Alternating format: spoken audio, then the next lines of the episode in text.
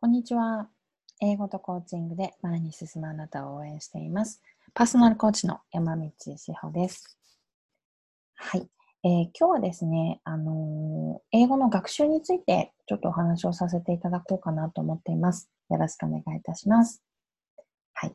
えっ、ー、と、今、あの、30分の無料しゃべりというのを、え皆さんにはプレゼントをさせていただいています。はい。あの、LINE 公式からの申し込みでも、えっ、ー、と、あとは、お申し込みフォームとか、まあ、どんな形でもいいんですけど、あの、一声かけていただければ、じゃあ30分何でも聞いてくださいって、えっ、ー、と、コーチングについてでも、英語についてでも、そういう時間を持っています。はい。あと、英語コーチのお仕事についてでももちろんです。で、そんな時に、あの、やっぱり英語の学習についての相談を受けるっていうのはすごく多いんですけれども、えーっと、そこの話をちょっと今日はさせていただきたいなと思います。かなり久しぶりで、英語が今まで苦手だと思っていた。もしくは、なかなかうまく勉強が進んでいないなと思っている方向けの話です。 TOEIC が750点とか800点以上あって、より上を目指したいっていう方向けの話ではないです。はい。そのつもりであの聞いてくださいね。はい。で、えっ、ー、と、じゃあ、もう高校とかからも英語が苦手で、かなり久しぶりで、もう15年以上ぶりぐらいにやりますとかっていう人も多いと思うんですよね。じゃあ、そうなった時に何をやるのかというと、私は、えー、まず、3つのこと、あと、プラス1個っていう感じで、えー、お話をしているんですが、まず1個目。久しぶりだったら、中学校1年生からの文法をやりましょう。はい。そんなところですよ。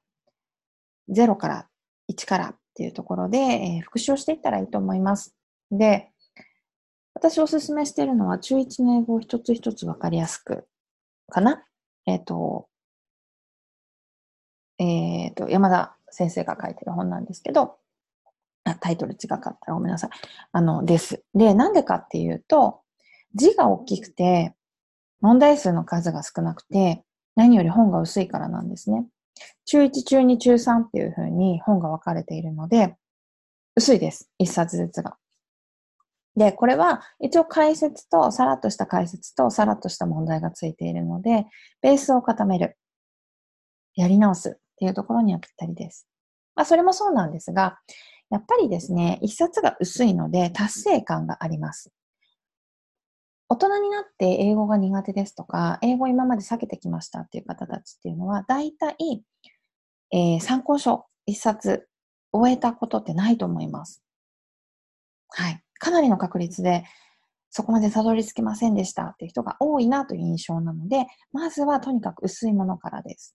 そして、とっつきやすいものから。で、中1でいいんですよ。やった、できた、自分でも進められたっていう自信を持ってもらいたいなと思っています。中1、中2、中3とまで進んでいけたら、英検3級ぐらいの文法力がついてるんですよ。はい。それってすごいことじゃないですか。うん。まずは、それをやってもらいたいなと思っています。で、文法だけではもちろん英語は話せるようになりません。二つ目、発音です。はい。まあ、あの、私が今30代半ば、あいう、半ばって言っていいのかな、後半、36歳なんですけど、えー、学校の時、英語の発音なんかほぼ教えてもらえませんでした。はい。when, why, あ、when, where は、えっ、ー、と、when, where っていうような先生もいましたね。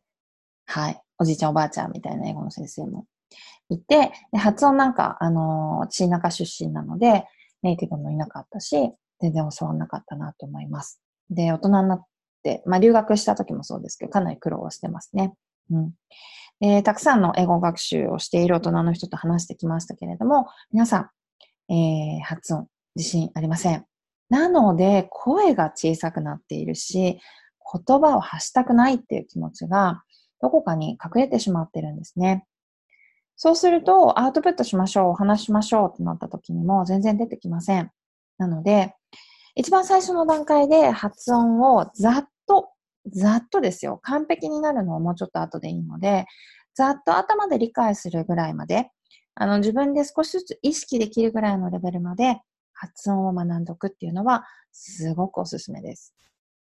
そうすると、少しずつ自信も出てくるので、はい、英語を話す、声に出すっていうことに抵抗がなくなっていくといいなと思っています。で、発音を学ぶときなんですが、ネイティブから学ぶのはおすすめしてません。日本にはいい先生たちいっぱいいます。日本人の英語の先生からぜひ発音を学んでください。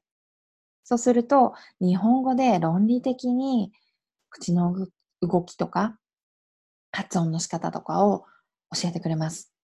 その方が頭に残るんですよね。再現性があるんですよね。それが一番大事かなと思っています。うん、なので、ぜひぜひ発音からやってください。で私、オーストラリアに留学してたんですけど、まあ、これはよく言われることですよね。あ、オーストラリアなんだ。なまってるねって言われるんですよ。実際言ってきた先生いました。アメリカ英語をマスターした先生でしたが、えー、その鉛は直した方がいいよって私に直接言ってきた人もいました。正直ね、あのかなりイラッとして、もう二度とその先生はオンラインで取らなかったんですけど、すごい自信でしたよね。英語教育業界で生きていくんだったら、アメリカ英語の発音じゃないと受け入れられないよ、みたいなことを私に言ってきたんですけど、うん、イラッとしますね、今でもね。あの、全然そんなことないです。もうこのご時世と言ったら変ですが、日本人、アクセントあってもいいじゃないですか。発音いろんなのでいいじゃないですか。だっていろんな国があるんですからね。はい。なので、特にこだわらずに、あの、いろんな人から学んでみるといいと思いますよ。うん。で、通じるっていうのが大事ですから。はい。あまりにも日本人のカタカナベースが強すぎて通じないなっていうところをきちんと指摘してくれる先生を選ぶといいと思います。それはネイティブっぽくないねっていうよりも、それだとネイティブにはちょっと通じにくいなって言ってくれる人ですね。だって私たちネイティブになりたいわけじゃないじゃないですか。英語でコミュニケーションを取りたいんですよね。うん、そこ、ぜひ意識してみてください。で、三つ目。はい。えー、文法をやって発音もやりました。そしたら、単語増やしていきましょう。単語です。はい。まあ、中3ぐらいまでの単語っていうのが入っていると、えー、会話が楽だと思います。英検で言うと3級ぐらいまでの単語ですね。ベーシックなところ、自分の話とかは少ししやすくなってくるんじゃないかなと思います。で、単語もどうやって覚えたらいいですかってよく聞かれるんですけれども、えっ、ー、とね、出会う数です、単語は。もうそれが全てだと思っています。なので、1日に30分集中して単語を勉強するというよりも、10分を1日のうちに3回出会う。10分、例えば10分で100語復習するとするじゃないですか。それを1日に3回やるっていう方が、あの、長期記憶にきちんと定着していくようになるんじゃないかなと思います。はい。週1で時間をかけるとかっていうのはもちろん論外ですよ。毎日毎日30分だったら30分って決めて、1日のうち10分を3回、そういうのを毎日繰り返していくっていうのが単語の覚え方です。はい。あとは、えーと、単語単体で覚えるべきなのか、もしくは例文で覚えるべきなのか、もしくは長文の中で覚えるべきなのかっていうのは、よく、あのー、言われるところですね。みんな悩むところだと思います。はい。それは、えー、レベルによるかなと思うんですよね。うん、で特に初心者の方だったら、えっ、と、単語だけで、まずはシンプルに覚えていくっていうのがいいんじゃないかなと思います。はい。長文に入ってくると、前後の文法が気になっちゃったりとか、長文そのものが理解できないっていうのも出てくると思うので、単語だけをひたすら増やしていくっていうのも、えー、必要になってくる。そういう時期かもしれないですね。で、えー、単語を覚えるときなんですが、私結構あの大好きな教材があるんですけど、YouTube でも紹介してるかな。はい。えー、一単語について意味がとりあえず一個だけなんですよ。で、例文がめっちゃ短いっていう単語帳を気に入ってよく使っています。はい。いろいろ言われるとわかんなくなっちゃうじゃないですか。しかも最初なのに。なので、シンプルが一番いいかなと思っておすすめしている単語帳です。ただ、えー、社会人の方でビジネスで英語を使えるようになりたいっていう方だったら、例えば、銀のフレーズ、いわゆる銀フレ、 TOEIC用の単語帳でももちろんいいと思います。で、銀フレの場合は、 abceed っていうアプリで音声が聞けるので、その辺とうまく組み合わせていくといいですよね。はい。あと私は、えっ、ー、と、単語は、英検の時は、フラッシュカードデラックスっていう、えー、単語帳アプリを自分で作って、あの、できてるものを自分で、うんと、カスタマイズして使ってました。あれのおかげで、なんとか単語が覚えられたかなとは思います。で、えっ、ー、と、上級になってくると、単語だけでっていうのは結構厳しいと思いますね。何の脈絡もない中で出てくるものを覚えるのは厳しくなってくるので、そうなってきたら長文で覚えるとか、例文で覚えるとかっていうのを、えー、組み合わせていくといいと思います。そうやって出会う数を増やしていくっていうのが必要ですね。はい。で、えー、この3つが本当の基本の基本で英語学習でやらなきゃいけないことなんです。結構あります。結構なのかな ?3 つ？発音、文法、単語ですね。そこをしっかりできれば、あの、少しずつ楽になっていくっていうのは間違いないです。で、それプラスアルファなんですけど、この3つって結構勉強要素が強かったりとかします。で、えっ、ー、と、出てくる英語の文章も硬かったりするんですよね、テキストが。なので、そこにプラスアルファで英会話。はい。っていうのを入れていくといいんじゃないかなと思います。えっ、ー、と、私の場合は、あの、昔に出てた大人の基礎英語っていう NHK の番組がすごく好きだったので、ミカちゃんっていう主人公がいるんですけどね。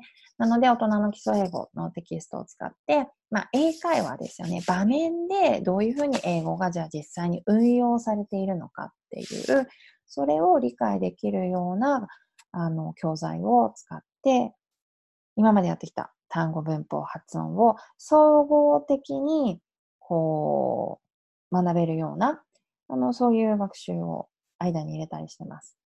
じゃないと、単語文法発音やったんだけれども、実際これがどう使われるんだろうかっていうところがわからないんですよね。楽しくない。うん。